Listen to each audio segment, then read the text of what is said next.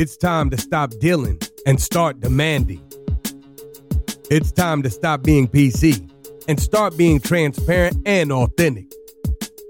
It's time to get real. Prepare yourself. It's time for Crazy and the King.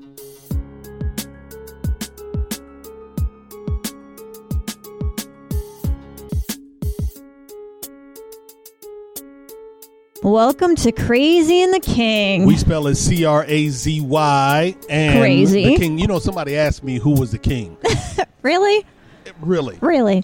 They were standing with you. but it's all good. hey, I'm Yeah. the crazy one. How are That's you? me. I'm pretty goddamn good. Good? How are you? Um, awesome. good. Yeah. It's been Yeah. a fucking hell of a summer, right? and excited about our next guest on the uh, podcast. Um, but it has been a hell of a summer, and actually, this person we've been rocking with.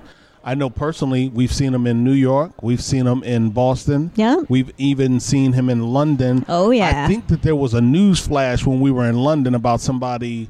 Never mind. No, that wasn't him. Wait, That yeah, somebody no, I was I was drinking beer the whole time, so I missed whatever That the hell that somebody was. else. Yeah. But he's an awesome individual, and I'm looking forward to chatting with him. So all right. it's all Well, good. so you want to introduce him? Want me to do it? no, I want to do it. Go ahead. All right. So welcome to Ladies Crazy and the. King, Yeah. Mr. Tim Sackett. Yeah, Thank you for, for, joining me. us today. It's so exciting. You're, uh, I think, our fourth interview now that we've gone to this format. So it's super fun, and I'm loving to get to know even more people in our industry. Yeah, and by the way, for those of you who are new to our podcast, the format that Julie is talking about is we uh, we record together, Julie and I, once a week, and then on the off weeks we are bringing experts and people that are influencers and people that make things happen in our space because we we richly believe that there are some great voices that people need to hear about. So Yeah. we have one of them cool. today. When, who, yeah. When's he coming? Or her? Um, we're just going to use you for right now. Oh, oh, I'm Yeah, So yeah, it'll be yeah. okay. You're, Wait, you're yeah, the stand-in. sorry. This is practice run right here. Practice, Practice makes run. us better. Yeah, absolutely.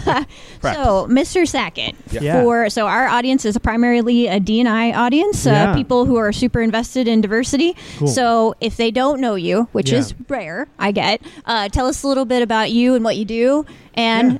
About your awesome book, The Talent Fix. Yeah, so uh, I consider myself, I guess, a practitioner at heart um, in terms of recruiting, but I've also worked about a decade in HR, um, have a master's in HR.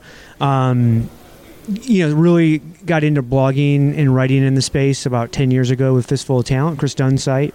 And then um, a couple years of doing that. And then I started my own site. And, you know, crazy things happen when you start writing and podcasting and talking on the internet. People think you know what you're talking about and they invite you to Thank all God over the that. world to come do stuff, which is kind of fun. It's cool. My wife likes the, the trips.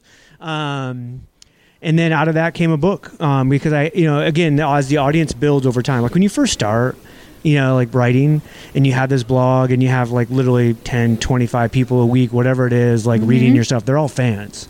Like they come and they just love everything you say, Right. and you're just like e- everyone's happy, and you're just like this is the greatest thing.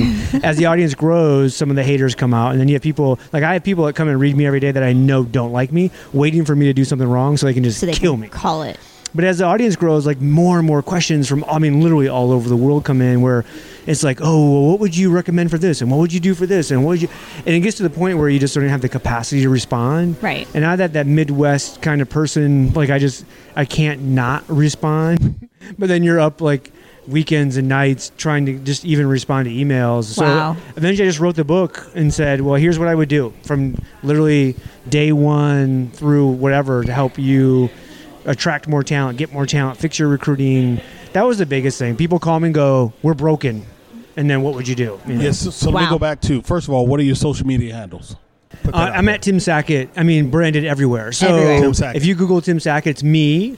And then there's one other Tim Sack in the world. He's a truck driver chaplain out of Minneapolis. Yeah. Yeah. I'm not him, but it Not would be that very guy. cool if I was that same guy, like Tim Sackett recruiter and Tim Sackett truck driver chaplain. Uh, So- Would it be? Yeah, yeah, absolutely. so, so you said something in your intro, uh, a master's in HR, and that hits me because a lot of people are writing articles and and thinking about where is HR now. Like even I remember Lars put up an article earlier in the summer and said, I, I think he asked the question. Should we call it HR or should it be something different? I can't remember Yeah, yeah, yeah. I agree. Yeah, I how he remember that. phrased that. Yep. But but when you think about your masters in HR, when you achieve that, mm-hmm. where we are now in terms of economy, platforms, and gig, do you still does, does the the version of Tim now still go to school and get a master's in HR? Does he look for something different? Is he applying it? I'm really curious about that because Yeah. we got some some listeners that are coming Yeah. through the pipeline and they may want to know how to shape their academic path. Yeah, I bet once a week I get asked that question through either like a LinkedIn message, email, someone that read you know something and like sends it out, and it's usually do I should I get an HR degree or should I get an MBA? And I always I across the board I always say MBA. It's just more transferable. You don't know if you're going to be. And again, if I'm, it's one thing if I'm in, if I'm if I'm going to go to HR, I'm going to be an HR. I'm going to be an HR leader, and that's all I want to do. But what we see is this cross-functional kind of, hey, somebody in sales got into is running HR now, or somebody in accounting went here, and so for me, why can't you be an HR leader and then go run finance or go run operations? Well, if you have an MBA, it's easier to do that. If you just have an HR degree, people are always going to view you as a HR person. Right. Um, I mean, the education stuff has changed so much. When I got my degree, my master's thesis was on women in leadership. I grew up, I was raised by a single mom who was one of five sisters. My sister was the first grandchild. I was the first boy in the family. Wow. So, like, I literally, the female influences in my life were insane. And then when I started working in HR, I worked in re- my first like real HR job was in retail, and it was that 70-30 split, seventy percent female, thirty percent mm-hmm. male. But then the leadership was completely flip flopped. And I was raised by strong women. I didn't understand why we were doing this. Why was there only men that were leaders and not the female? So I wanted, and I, in my mind, I'm a data. I love data. So in your back to your question, Torin, I, I think if I wanted to go back, I would probably get a, a, um, a degree in data science because I'm just always fascinated by how data can really tell the true story of a lot of stuff, um, or at least you know help us down that path. Um, and so for me, I wanted to see the data and understand. Well, it must be a performance thing, right? Men are just better leaders, right? You know, That's what they tell us, yes. That's what, yeah. Um, and so I had at the time over 300 locations that were being either led by a male or female. Obviously, it was very smaller female. And then they had dynamics of their teams that they were leading and all these retail locations spread across the country. And so I got to dig into operational data, financial data, and take a look does a male or a female run a better location or why are we hiring more males and females blah blah blah The irony in that, Julie, is that when you think about the book and the first line or a line on a particular website says this is for every leader that's been told to fix a broken hiring process but needs a specific place to start. And so for too long, I say this without any apology. For too long, we've leaned on white men and men in general saying that they are the ones who can fix some of these problems. And yet, Tim is writing a book to simply say, I see this sea of men who are leading organizations, yet I need to write a book to help the men fix their broken system. yeah That's the irony in well and in book. hr it's mostly and again if it's it's written for either hr ta leaders again the majority of those are still going to be female even in the leadership roles um, when you take a look at it but again i didn't write it necessarily that you had to be an hr or ta it could be any leader That's good.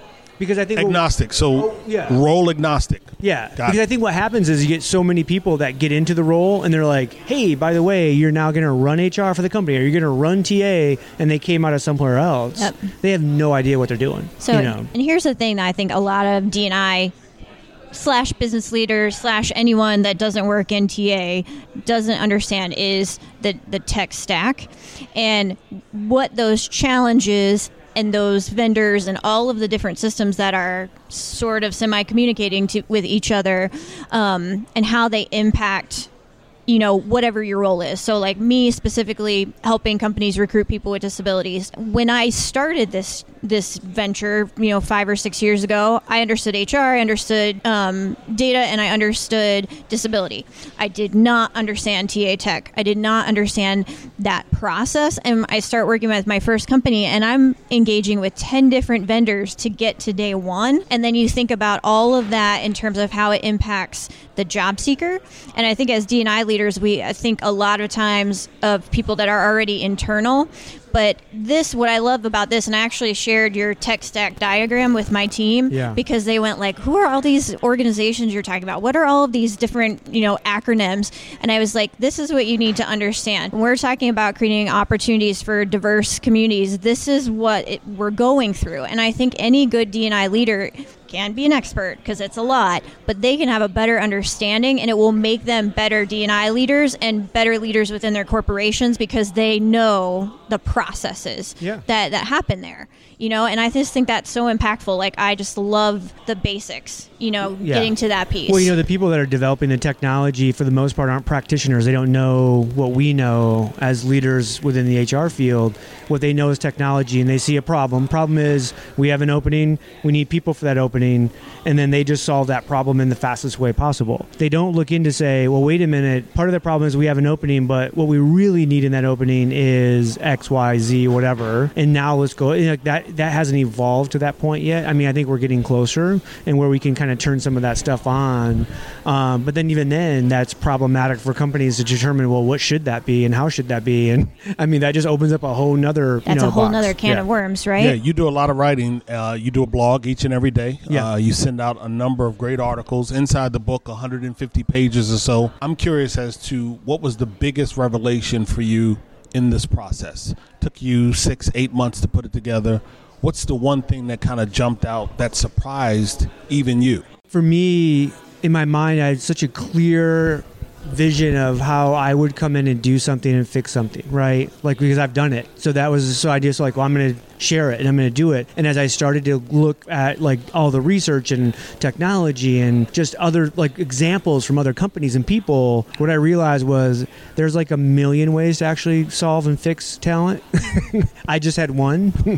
and so then you, it was like, oh, well, should I write that or should I add that or how do you add that? And like, eventually you just have to take a stand and say, okay, here's what I think is the best. But I actually changed some of my own thought processes on what I would do and how I would change that. And like, some of those are just like, you know, how potentially before I would train a recruiter or select a recruiter or measure a recruiter, I, you know, I really came from an agency perspective. And when I started to look at most of the people who are going to buy this book are going to be corporate talent acquisition leaders or HR leaders um, or in that realm, what's a better way for them to actually have success doing that, knowing that they're probably going to have, you know, incumbents coming in that are already working there and stuff like that. You just can't, you know, you can't grind out like you would in a sales role of an agency to like train somebody. There has to be a little bit more softness there. But at the same time, there's a lot of value to that as well. So I wanted to keep some of that.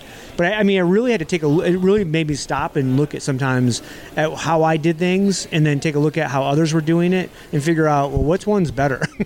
and let's figure that out. Yeah, I mean, and that we need that simplification process, and we just, I mean, an opinion is is it's your your take on it, your judgment, but that at least gives people a criteria to look and make better decisions. And and I want to switch gears just a little bit if we can.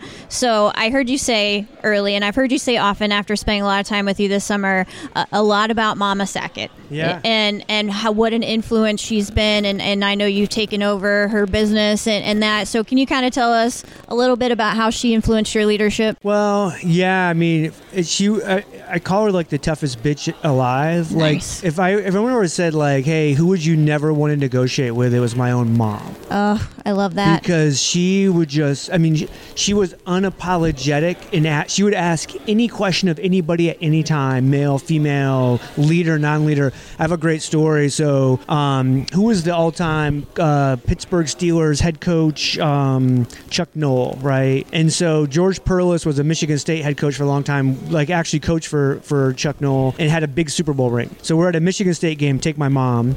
George Perles is aging, has a big giant Super Bowl ring. He's a god at Michigan State, and he's literally coming down an elevator with us. My mom's next to him. My mom has a big old diamond ring on, and he looks at her ring. He, she looks at his, and she ta- he takes his ring off and hands it to her. We're all in the elevator going, Oh my That's God. a Super Bowl ring from Pittsburgh Steelers, and she puts it on. That's nice. Gives it back to him, and uh, he goes, "You want to trade?" And she's like, "No, mine's worth way more than yours." Oh. and she just that was her personality of knowing the value in herself, knowing the value of what she Yeah. liked. Over every, we're all looking at her like that. You know, come on, mom, that's a Super Bowl ring. She Yeah. didn't care. But but that's an interesting piece, and, and I love that that the, the story and the power of your mom recognizing her power and what was important to her. But her passing is important to you, and we want to talk about it because it's not necessarily talked about enough. And I think that if you look at most workplaces, death of a coworker Yeah. is not something that's talked about. No. It may talk Yeah. about the death of a family member for that person, so all of that external stuff. But what do we do when our our desk mate or our office mate passes away? And that really is what it was like for you. Am I right? Yeah. So what is it that you want us to, to consider and to be thinking about? I, it is crazy because like the last 10 years i've run the company before that i worked for her but even then it was weekly communications it's emails it's all this stuff back and forth and as soon as you get that call that hey your mom's dead you go through the initial shock and then you go through oh like and again like i'm a male and then it could be and it doesn't have to be a male i just i guess that's who i am Yes. and so i always was like I got this, mom. Like I, I don't need you. I don't need your input. Like I got this. I know what I'm doing. I'm running the company, and yet she, we would still have. and how long did you conflicts. all have that working relationship? About ten years, Wow. and um, and so after she passed, all of a sudden it was like, I don't have this. Like I, I wanted that. I wanted that person to to drop. And it was funny because every time I would travel, I, I don't live close to like big airports, so I always had at least an hour drive. As soon as I get home, get in the car, bam, call mom, and just have an update. Like what's going on? Let's Yeah. talk. Like here's what's going on. And even so, she passed like late February. I still will get home from a, like a plane trip or whatever and get in the car, and that that that urge to have to call her is so great. Um, and, and and so I bet it was six weeks where my wife noticed more than anybody because I would still go to work, show up, do the thing, Walk through go home. She's like, something is not right with you. Like you, like you're usually just like detailed and on it and constantly on top of everything. And it was probably six weeks before I felt like that fog started to lift. And Yeah. then what it made me think about was how many people that we work with, where either we're working with a coworker that passes or even a family member, we go, take take three days. We'll pay for it. You Oh, know, yeah. come back Monday. Thanks. And we think all of a sudden, like on Monday, they're going to be normal. Right. And like, how many people have been fired from a job three months after they had a family member or a close friend or a coworker, someone that passes, and we somehow we just think like, well, they just stopped doing it, and like, you have no idea the impact that has, and everybody grieves differently. You know, for it isn't, and you just don't know it until you're in it. Mm-hmm. And yet, I just think we, have, we just as HR professionals and like business leaders, we have really no aspect of how much of an impact that has on individuals. Yeah, I, I- mean it's true, and as diverse leaders and as as humans, we need to do a better job. So I lost my brother uh, about a year and a half ago. He had mental illness. He committed suicide, um, and my team was good, right? And and they were there and they gave me that time. But I would say it was several months before, and it, it's still Yeah, you feel right. now. It's still weird and numb and yucky. Yep. And it did impact my ability to do my job. And thankfully, I have a leader who understood that and who I could say, like, I just can't today. And I had several of those days over the, the following months. And I thought what was unusually, not unusual, but what was also really hard is we're in the business of disability and mental health, and I have mental illnesses. And, and I told my team, this is what happened. This is because, and it did two things for me. One, it helped me to understand, even in my profession, how hard it is for others to communicate and understand when you lose someone in that way, but also how much more it means to do our jobs well and to change people's lives and get them to work and give them that opportunity. And that's really, I mean, your mom gave you that. She set you up not only to understand how strong women lead, right? And to, and to instill that confidence in other women and in yourself, but also the impact that staffing and HR and talent acquisition make because it, it does systems and bullshit and all that. It saves people's lives because it gives people purpose and it gives them a paycheck and gives that opportunity in a way that I think it's really easy to miss every day. But when those kind of things happen to us and we lose that, then it, it kind of reignites, or at least, it, and it took me a while, but it reignited for me a passion for my job and Yeah. for what we do. Yeah, and I, I had some people within the company. I think too, as I was going through the like the probably the hardest period, where I, I had gotten like I had a couple really. I mean, I have a, a really good leadership team, and a couple that would come to me and they're like, "Hey, this person over here is like they you know made the comment like you know your mom would never do that." Or your mom would never say that, and like that really set me off, you know, because they didn't know my mom like I knew her, you Right. know, but they thought they did because they thought they knew her as a leader, but they didn't understand all the conversation that took place behind the scenes Right. that led to those decisions. And they, they were just looking at final outcomes going, well, Judy would never allow this to happen or this, you know. Right. And so you're also dealing with that in the workplace as well of being judged. I mean, I have, I think a lot of people look at me going, oh shit, Tim just won the lottery, you know? oh, And you're just kind of like, really? like, it's my mom. yeah, and like it's a, and again, it's the last thing. You know what? What I felt like I won was a whole lot of stress.